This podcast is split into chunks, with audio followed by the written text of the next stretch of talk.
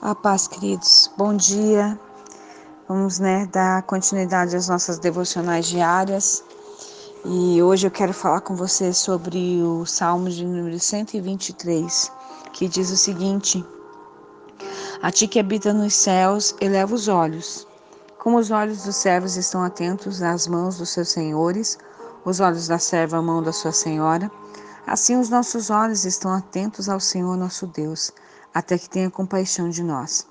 Tem compaixão de nós, Senhor, tem compaixão, pois estamos saturados de tanto desprezo. A nossa alma está saturada da zombaria, dos, dos arrogantes e do desprezo dos soberbos. Esses salmos aqui, ele dá continuidade, né, é o segundo bloco dos salmos do peregrino, e é onde a gente vê que aqui o salmista está identificando a raiz da dor dele, o desespero humano dele né, um raio-x da alma dele é a necessidade de uma compaixão. É, eu acho muito interessante porque quando a gente lê esse salmo, a primeira palavra que se destaca são olhos, né? Nós vemos ali quantas vezes são citados olhos no primeiro trecho, desde o versículo 1 até o versículo 2, ele é várias vezes citada a palavra olhos, porque é o olhar, aonde tem que se olhar aonde estão atentos os nossos olhos. E o foco desse salmo é a alma, a alma que está cheia, saturada das dores do desprezo.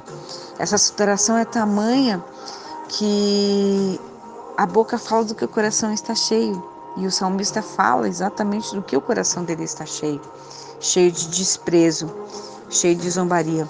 Ontem na mensagem a pastora Karine falou que lá o povo de Israel com certeza muitas vezes foi motivo de zombaria, foi motivo de desprezo. Muitas vezes, quando nós estamos passando por um momento difícil, um momento complexo em nossas vidas, como nós estamos passando com filhos de Deus, é, existem pessoas que se levantam para zombar de nós, para zombar de você. Mas eu quero te dizer o seguinte: quantas vezes os teus olhos estão fixos para o Senhor? Porque o que isso indica? Indica que o salmista, quando ele expressa os céus, ele espera tudo da mão do Senhor. Por isso, duas vezes nós vemos ali a palavra mãos. É que ele está colocando diante de Deus, que esperando no Senhor a compaixão. Sabe, queridos, e olhando para isso, muitas vezes é,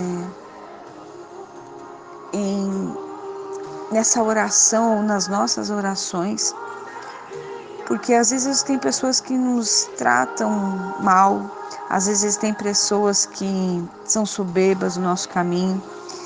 E a primeira coisa que você e eu precisamos fazer é buscar olhar fixo ao Senhor, se refugiando nele.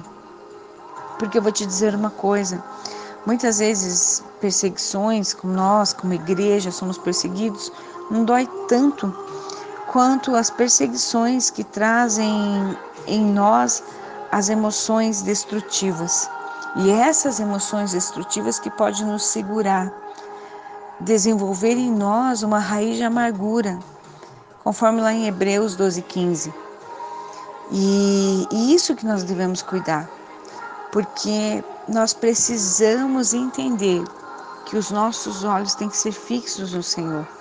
Em relação a a raiz amargura, a esses sentimentos de desprezo que pode estar no nosso caminho, isso pode acontecer e principalmente nós que pregamos um evangelho, que é um evangelho de negar-se a si mesmo, é um evangelho que é contra realmente todos os princípios desse mundo. Mas dentro da nossa igreja, dentro do nosso corpo como Cristo, nós vamos tratar com vários tipos de pessoas.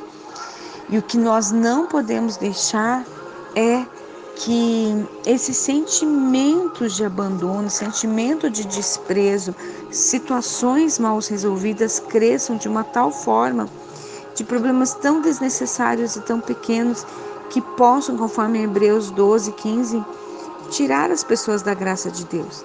E como é triste, amados, ficarmos é, fora, não, não existe para nós que somos cristãos, não existe como é, nos afastarmos da graça de Deus e temos sucesso, porque nós somos totalmente dependentes da misericórdia do Senhor.